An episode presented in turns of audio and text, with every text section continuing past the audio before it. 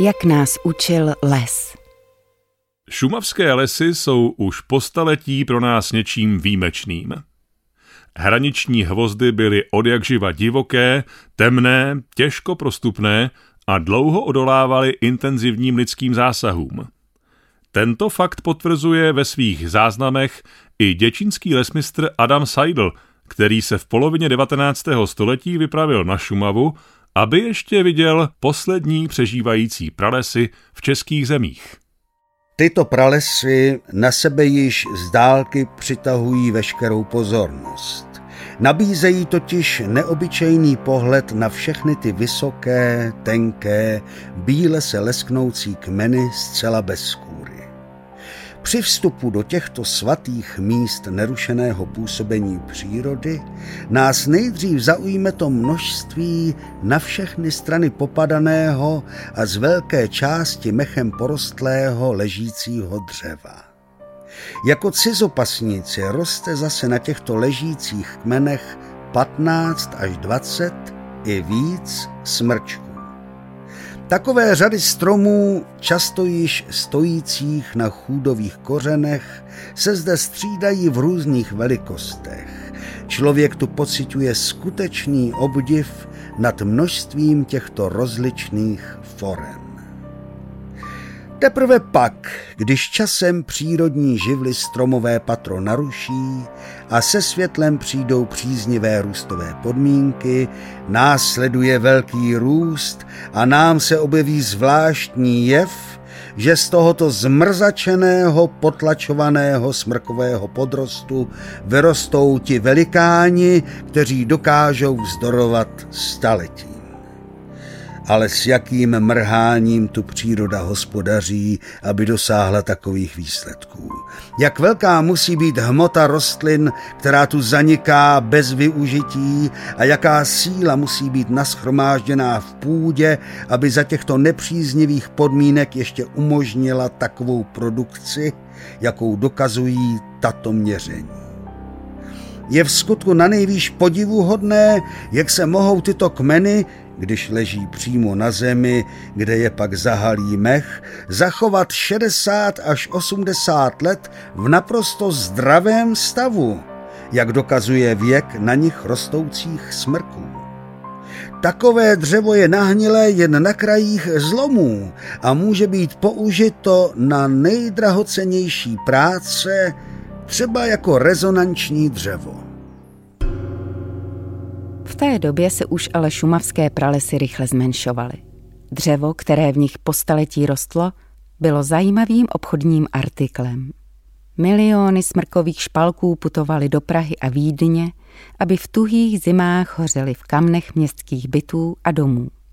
Šumavské pralesy nabízely také smrkové dřevo, které vyhledávali houslaři pro výrobu mistrovských hudebních nástrojů. Šumavské hvozdy, nazývané dnes také zelenou střechou Evropy, se staly inspirací pro mnohé umělce.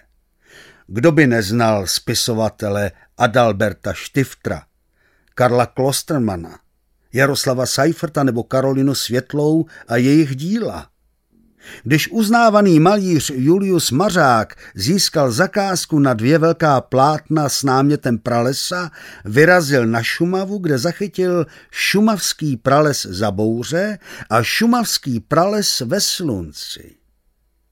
Obě díla začal tvořit v roce 1887, tedy 17 let poté, co Velká vychřice způsobila rozsáhlé polomy na území celé Šumavy. Tato událost dala živobytí tisícům dělníků z mnoha koutů Evropy. A po těžbě přišla obnova. Někde samovolná, jinde už umělá. Smrk se totiž osvědčil jako dřevina, která má široké využití. Jednoduše se zpracovával a také pěstoval tedy s jistými riziky, ale ta si tehdejší vlastníci moc nepřipouštěli a tak obnovovali skoro výhradně smrk. Šumavské lesy přitahovaly pozornost i na konci 19. století. Za první republiky jejich atraktivitu objevila tehdy nová skupina lidí – turisté. Nekonečné hvozdy lákaly dobrodruhy, trempy i městskou smetánku. Vznikaly tak turistické ubytovny, šumavské hospody zažívaly nový druh příjmů z tehdy čerstvě vznikajícího turistického ruchu. Vymezovaly se první přírodní rezervace. K tehdy už existující rezervaci Boubínský prales přibyly další, například v okolí Plešného jezera, Trojmezné nebo na Jezerní hoře nad Černým jezerem. Poprvé byl vysloven nápad na Šumavě zřídit Národní park. Z období druhé světové války máme o stavu lesa na Šumavě málo zpráv. Tehdy šumavské lesy patřily do říše a hospodařilo se tady zřejmě stejně jako jinde v Bavorsku. Konec konců většina místních obyvatel se považovala za Bavory a tak se tu žilo jako dřív. V té době se ale také objevila myšlenka na zřízení Národního parku. Po druhé světové válce se Šumava a její lesy staly přísně střeženou oblastí hranic. Vznikla tu takzvaná železná opona. Většina místních obyvatel byla odsunuta do Bavorska. Zpřetrhaly se majetkové vazby a zmizela pracovní síla. Pohraničníci hlídali státní hranici proti západním imperialistům, jejichž agenti by chtěli proniknout do socialistického Československa. Více však bránili Čechům a Slovákům, kteří chtěli komunistické vězení opustit. V šumavských hvozdech tak zněly štěkavé výstřely ze samopalů. Většina území dnešního národního parku byla běžně nepřístupná. Lesníci či dřevorubci museli mít pro vstup do střeženého prostoru speciální propustky. V lese se hospodařilo plánovitě, stejně jako jinde v republice, a to pod správou státních lesů či vojenských lesů a statků. Určitá nepřístupnost nebo stížený pohyb lesníků a dělníků se přitom pozitivně odrazily na divokosti lesů. Nezasahovalo se v nich tak intenzivně jako jinde v republice. Hospodařilo se pasečně. To znamená, že když lesní porost dosáhl určitého věku, byl kompletně vykácen a následně uměle obnoven především smrkovými sazenicemi. Přesně tak, jak ukládala tehdejší pravidla – Jednotlivé porosty byly rozděleny do takzvaných věkových tříd a byly hodně jednotvárné. Obnovovaly se většinou na holinách a listnáče s pionýrskými dřevinami se vyřezávaly, aby nebránili protěžovanému smrku. V některých částech, především v těch, které byly špatně přístupné nebo hluboko v hraničním pásmu, se téměř nehospodařilo. Vysvětluje náměstek ředitele Národního parku Šumava Jan Kozel. Přesto ale o nějaké cílené bezzásahovosti nemohla být ani řeč. Tuto skutečnost nezvrátil ani vznik Národního parku Šumava v roce 1991. Jeho plocha byla sice rozčleněna do tří zón, z nichž ta první dosahovala podílu rozlohy parku 22%, ale i v ní se hospodařilo. Obava, že by les mohl nějakou katastrofou zaniknout a znovu se neobnovit, byla tehdy veliká. V hustých a jednotvárných smrkových porostech proráželo jen minimum přirozené obnovy. Lesníci se opravdu vážně obávali velkoplošného rozpadu lesů. Měli už zkušenosti ze severočeských hor, kde lesy zahynuly po dlouhodobém působení kyselých dešťů a tak se proti kůrovci zasahovalo téměř všude. Kůrovcem napadené stromy se kácely a odvážely nebo alespoň odkorňovaly, například i v trojmezenském pralese. Bylo tomu tak i po roce 1993, kdy veškerý majetek a všechny lesy přešly ze státních lesů a vojenských lesů a statků do zprávy Národního parku Šumava.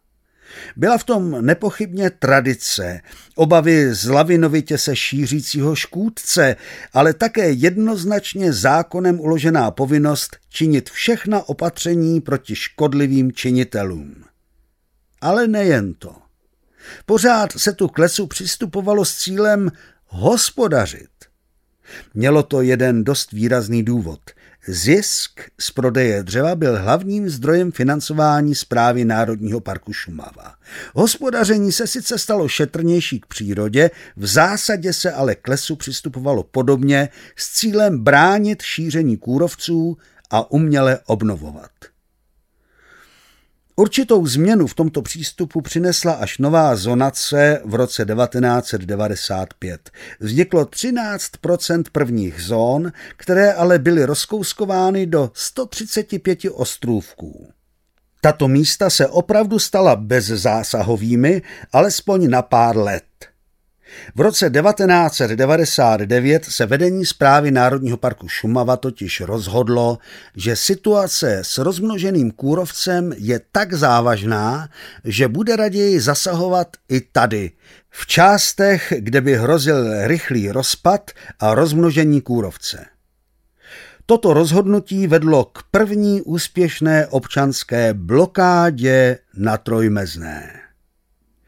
Další zásadní zlom v přístupu k šumavským lesům doslova přivál orkán Kirill v lednu roku 2007.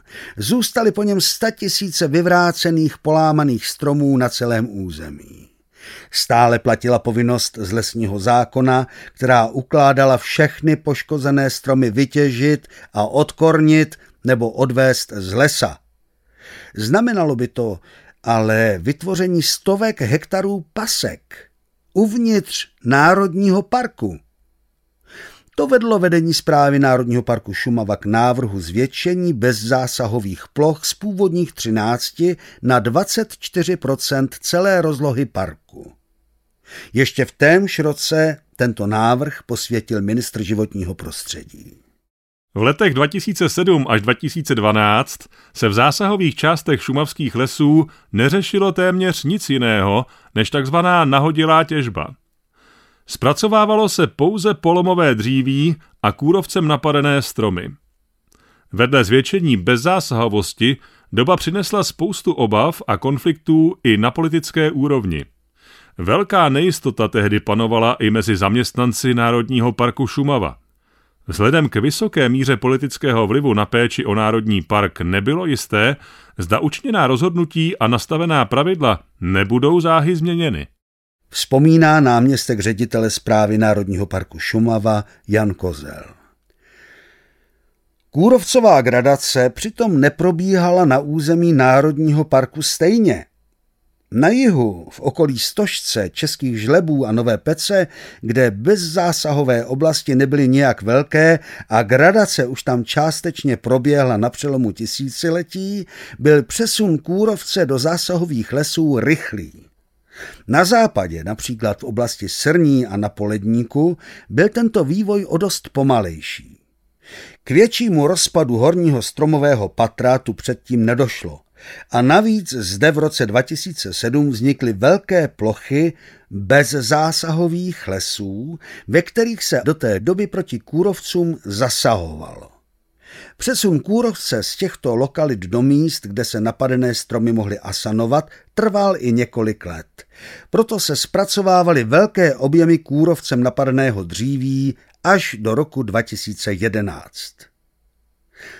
Těžba kůrovcem napadených stromů, zvaná v lesnickém žargonu nahodilky, začala opět naplno zaměstnávat lesníky v Národním parku po roce 2016, kdy se prakticky na celém území České republiky potýkali státní, obecní i soukromí vlastníci lesů s doposud nebývalou kůrovcovou kalamitou. Tu tentokrát nespůsobili imise ani vítr, nejbrž sucho, a dědictví pasečného hospodaření sázejícího na smrk. Za celou existenci Národního parku Šumava bylo zpracováno 5,2 milionů krychlových metrů jeho dřeva z nahodilých těžeb. Polovina z tohoto objemu bylo dříví z polomů a polovina dříví napadené kůrovcem. Nahodilá těžba se v šumavských lesích provádí každoročně. Pravidelně totiž vítr vyvrací nebo zlomí stovky až tisíce stromů. Nebo je může poškodit i sníh či ledovka. Kůrovec je na Šumavě doma A proto musí naši lesníci v územích, která nejsou bezzásahová, neustále vyhledávat polomy i stojící stromy, pod jejich škůrou se množí tisíce líkožroutů smrkových. Musí je odhalit včas, aby strom mohli nechat zpracovat a asanovat dřív, než se nová generace kůrovce rozlétne po lese. A zvládají to skvěle. Říká Jan Kozel. Zpráva Národního parku Šumava je skoro po celou dobu své existence závislá na prodeji dřeva. Vedle provozního finančního příspěvku od svého zřizovatele Ministerstva životního prostředí ČR totiž získává finanční prostředky především prodejem dřeva. Dříve tento zdroj tvořil až dvě třetiny rozpočtu zprávy, v současné době se role tohoto příjmu snížila. V dobách kůrovcových kalamit se prodávalo hlavně tzv. kůrovcové nebo polomové dříví. Z finančního hlediska to nebyl problém až do roku 2016, kdy se trh se dřevem vlivem přebytku kalamitního dříví doslova zhroutil. Výkupní ceny sotva stačily na pokrytí nákladů na jeho těžbu. V dobách, kdy se kůrovec nemusel nějak zásadně řešit, tedy hlavně v prvních letech nového milénia a v období 2013 až 2017, byl prostor na to dělat v lesích smysluplné zásahy směřující k jejich lepší budoucnosti. Nazýváme je účelovými výběry. Jenže i smysl a cíl těchto opatření se časem vyvíjel. Do roku 2007 se účelově zasahovalo převážně v dospělých porostech, kde se těžbou smrků uvolňovaly buky nebo jedle, ale současně rostlo i hodnotnější dříví. Na mnoha místech se podařilo úspěšně podpořit obnovu listnáčů a jedle, ale kácely se opravdu staré stromy. Vzpomíná Pavel Hubený, který vede zprávu Národního parku Šumava od roku 2014. Ukázalo se, že těžba ve starých porostech je na některých místech prospěšná a zvýší pestrost druhové skladby a struktury lesa, ale jinde mohou být vytěženy stromy mnohem starší, než je odhadovaný věk porostu. Vedle sto let starých smrků se snadno pokácel i o několik desítek let starší jedinec.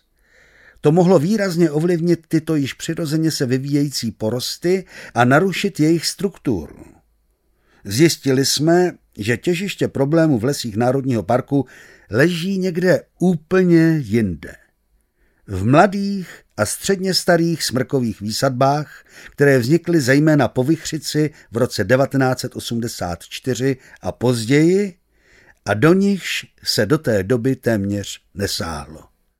Věděli jsme, že tu jsou husté mladé smrkové porosty. Bez zásahu by je v budoucnu jejich dlouhé kmeny, krátké koruny a malé kořeny doslova odkázali k rychlému rozpadu. Hrozilo, že je později na velkých plochách rozláme sníh, vítr nebo napadne kůrovec. Navíc v takhle hustých mladých lesích je i malá druhová rozmanitost.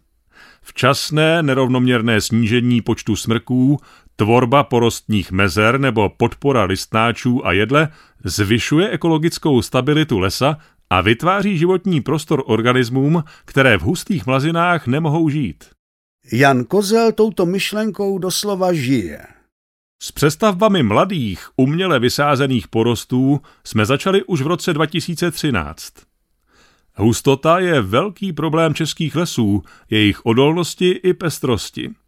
V hustých, uměle založených lesích spolu tisíce stromů soupeří o místo na slunci, velmi rychle rostou do výšky, zároveň mají tenké kmeny a malé koruny. Právě koruna, zdroj energie každého stromu, je klíčová pro odolnost a životaschopnost lesa. Velká koruna pomáhá smrkům, jedlým i listnáčům vytvořit větší kořeny a tlustší kmen. Stromy jsou pak samostatnější, odolnější vůči větru, kůrovci i jiným stresům, které přinášejí třeba klimatické změny. Proto je vhodné včas snížit konkurenci mezi stromy, vytvořit jim více místa, zvýšit jejich odolnost a ekologickou stabilitu lesa. Zpráva parku však nešla tradiční cestou rovnoměrné probírky, nýbrž začala přeměňovat tyto husté lesy tak, jak by to možná udělala sama příroda. Některé plochy zůstanou bez zásahu, někde se odebere více stromů a někde vznikne porostní mezera s pouze několika stromy. Takto vytvořená mozaika podporuje mikroklima panující v mnohem vyspělejších porostech. Přestože jde o převážně smrkové lesy, aktivně se podporují všechny ostatní dřeviny všech velikostí a stáří. Tím se postupně mění druhová skladba od smrkového lesa k lesům smíšeným. Těží se pouze smrky, ostatní dřeviny zůstávají a jsou základem budoucího rozmanitého lesa. Podpora jednotlivých stromů ale není hlavním cílem zásahů. Tím je změna struktury porostů a zvýšení druhové rozmanitosti. V převážně vysázených mladých smrkových lesích jsou velké plochy kompletně zastíněné půdy bez vegetace. Nerovnoměrná těžba v těchto místech vytváří různě hustý les s rozličnými světelnými podmínkami. V řidších částech mohou po těžbě růst byliny i keříčkové dřeviny, jež poskytují potravu a útočiště hmyzu, ptákům i dalším organismům, které v hustém nepůvodním lese žít nemohou. Vysvětluje Jan Kozel. Po zásazích se tyto plochy pravidelně sledují a zaznamenává se jejich vývoj. Je to přístup, který vychází z moderních trendů péče o lesy a protože jeho aplikace není včer obvyklá, zajímá se o něj široké spektrum odborníků. S nimi přístupy konzultujeme a výsledky demonstrujeme mimo jiné studentům univerzit i středních škol, jejich učitelům i odborné veřejnosti. Říká Jan Kozel. Po sedmi letech vývoje v prvních takto usměrněných porostech již máme k dispozici výsledky opakovaných měření. Ty naznačují pozitivní vliv zásahů na vývoj těchto lesů k vyšší odolnosti a pestrosti. Zpětná vazba ve formě ověřených dat je velmi užitečným nástrojem tvorby správných praktických postupů péče o lesy, které jsou využitelné nejen v národních parcích. V rámci úmyslné těžby zpráva Národního parku Šumava zpracovala v letech 1991 až 2020 kolem 1,2 milionů metrů krychlových dřeva, což je však pouze necelých 20% celkové těžby na Šumavě. Ty vynucené výrazně převládají. Důležitou, přitom v běžných lesích opomíjenou složkou je tlející dřevo. Jednoduše řečeno, součástí péče o les v Národním parku Šumava je ponechávání určitého počtu odkorněných kmenů nebo částí stromů k zetlení. Dříví k zetlení zůstávalo po těžbě v našich lesích vždy. Jednalo se ale spíše o zapomenuté kmeny nebo části stromů, které už nikdo z porostu nevyvezl. To množství bylo spíše zanedbatelné. Cíleně jsme poprvé ponechali dříví k zetlení ve druhé polovině 90. let. Začátky provázely těžkosti, ale postupně se podařilo vytvořit postup, který umožnil během 20 let více než dvojnásobit objem tlejícího dřeva. Na přelomu tisíciletí bylo i v místech, kde se těžilo, v průměru nejméně 21 metrů krychlových tlejícího dřeva na hektar. V roce 2020 to podle opakovaného měření bylo již 49 metrů krychlových na jednom hektaru lesa. Pokud se započítávají i oblasti, kde člověk nezasahuje, zvýšil se průměrný objem tlejícího dřeva v lesích na Šumavě mezi lety 2000 až 2020 ze 41 na 80 metrů krychlových na jeden hektar. Nejvhodnější je ponechávat dřevo v přirozeném stavu, tedy pahýly, zlomy a souše. Tam, kde je to potřeba, se však dříví odkorňuje a zůstává v lese opracované. Přibližuje Jan Kozel. Ponechávání dřevní hmoty je problémem z ekonomického hlediska, protože nepřináší zisk, naopak jen náklady spojené s odkorněním kmenů nebo jejich částí. Na druhou stranu má tlející dřevo spoustu přínosů pro celý lesní ekosystém a ty jsou k nezaplacení. Tlející dřevo vrací do půdy alespoň část živin, které stromy odčerpaly při svém růstu. Vytváří životní podmínky pro růst mnohých hub, pro výskyt nejrůznějších živočichů a také pomáhá zadržovat vodu. Kmeny stromů nebo i jejich části zadržují vodu v lese mnohými způsoby. Jednak tvoří malé přirozené přehrádky, u kterých se vytvářejí kaluže vody. Máme dokonce zmapovaná místa, kde ležící kmeny zadržují vodu tak dobře a stabilně, že začal v jejich blízkosti růst i rašeliník. Za druhé vodu zadržují i samotné hníjící kmeny. Vyzdvihuje další důležitou vlastnost tlejícího dřeva Pavel Hubený. Tak jak prošel třicetiletým vývojem přístup lesníků k nahodilým těžbám i úmyslným zásahům, tak tomu bylo i v přístupu k obnově lesních porostů, které spadají do zásahových zón. Téma umělé obnovy lesa a péče o genofond smrku popisuje už první plán péče o Národní park Šumava, platný od roku 1993. Zpráva musela zakládat semenné sady a klonové archívy, což také splnila. Po celá 90. léta se pěstovalo a vysazovalo hodně smrku právě z původního místního ekotypu. Tehdy panovala silná obava z toho, že dojde k rozpadu dospělého lesa, který se nedokáže sám obnovit. Vysvětluje hlavní důvody masivního vysazování smrku Jan Kozel. Nebylo se čemu divit. Imistní rozpad lesů v pohořích na severu České republiky byl velkým varováním a zkušeností se samovolnou obnovou po velkých narušeních bylo jen málo. Proto se například ve druhé polovině 90. let uměle obnovovalo ve druhých zónách i v místech, kde se nekácelo. Dnes víme, že to nebylo nutné, protože tam roste násobně větší množství smrků, než které se tam vysadily. Přístup k obnově smrku se ale postupně měnil. Zjistili jsme, že pomáhat smrku s růstem nemá na Šumavě smysl. V obrovském množství se obnovuje sám. Roste skoro všude, od nejnižších poloh Šumavy až po ty nejvyšší vrcholky. Když má prostor a světlo, vytváří doslova smrkové koberce čítající desítky tisíc malých stromků. Většina z nich sice uhyne, ale ti, co přežijí, tvoří novou generaci krásného šumavského lesa.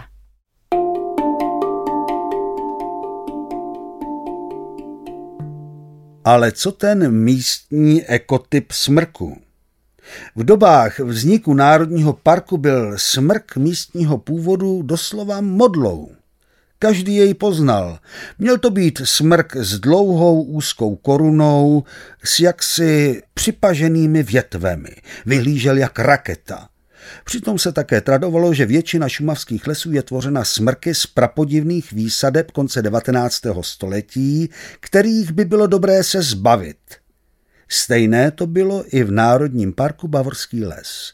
Tam ochrana původního horského smrku byla jedním z hlavních cílů parku. Teprve zhruba před deseti lety se mýtus místního ekotypu smrku začal hroutit. Definitivní ránu mu zasadila podrobně provedená genetická analýza smrků od šumavského hřebene až po břehy Dunaje, která jasně ukázala, že nic takového jako šumavský smrk geneticky neexistuje. Všechny naše smrky jsou totiž příbuzné a rostou tady staletí. Vraťme se však opět do historie. Od 90. let bylo zjevné postupné oteplování klimatu. A tak se dalo očekávat, že budoucnost Šumavy je nejspíše ve smíšených lesích, takzvané hercinské směsi, buku, jedle, smrku s příměsí javoru. Lidé na správě si to rychle uvědomili a již v 90. letech se přestalo v lesních školkách pěstovat tolik smrků.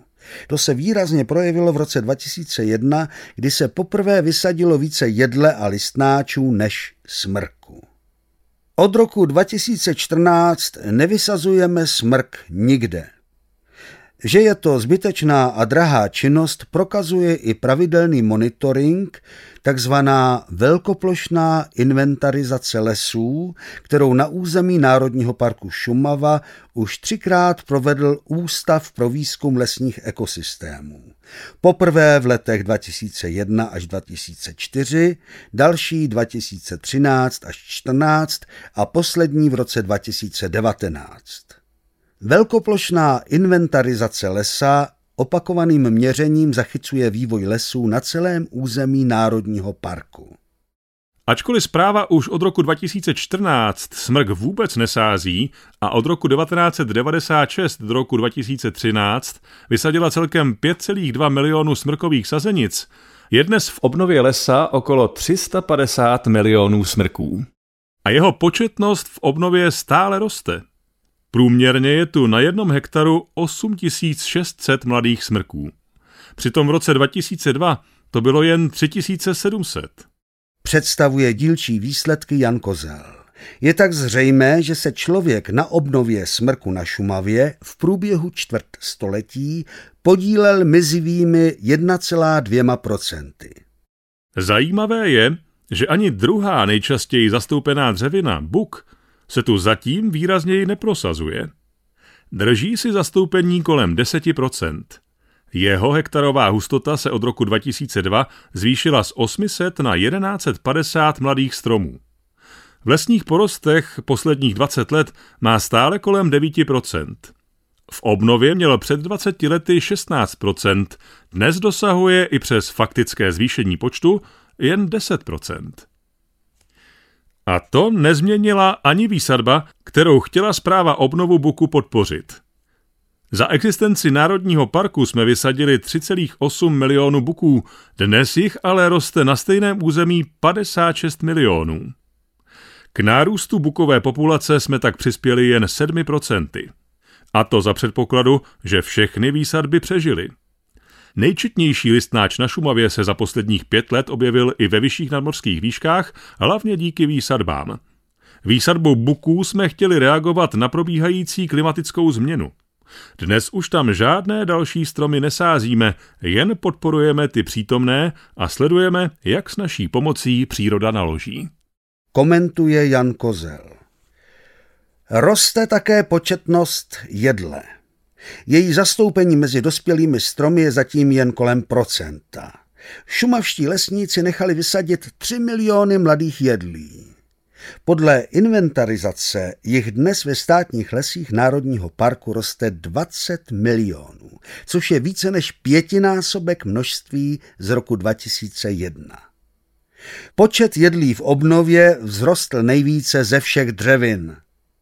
Člověk se na tom zřejmě podílel 15%. Celkový počet mladých jedlí tak za 20 let vzrostl pětinásobně, k čemuž dopomohla i regulace jelení zvěře. Zpráva Národního parku za celou svoji existenci vysadila na Šumavě zhruba 15 milionů stromů.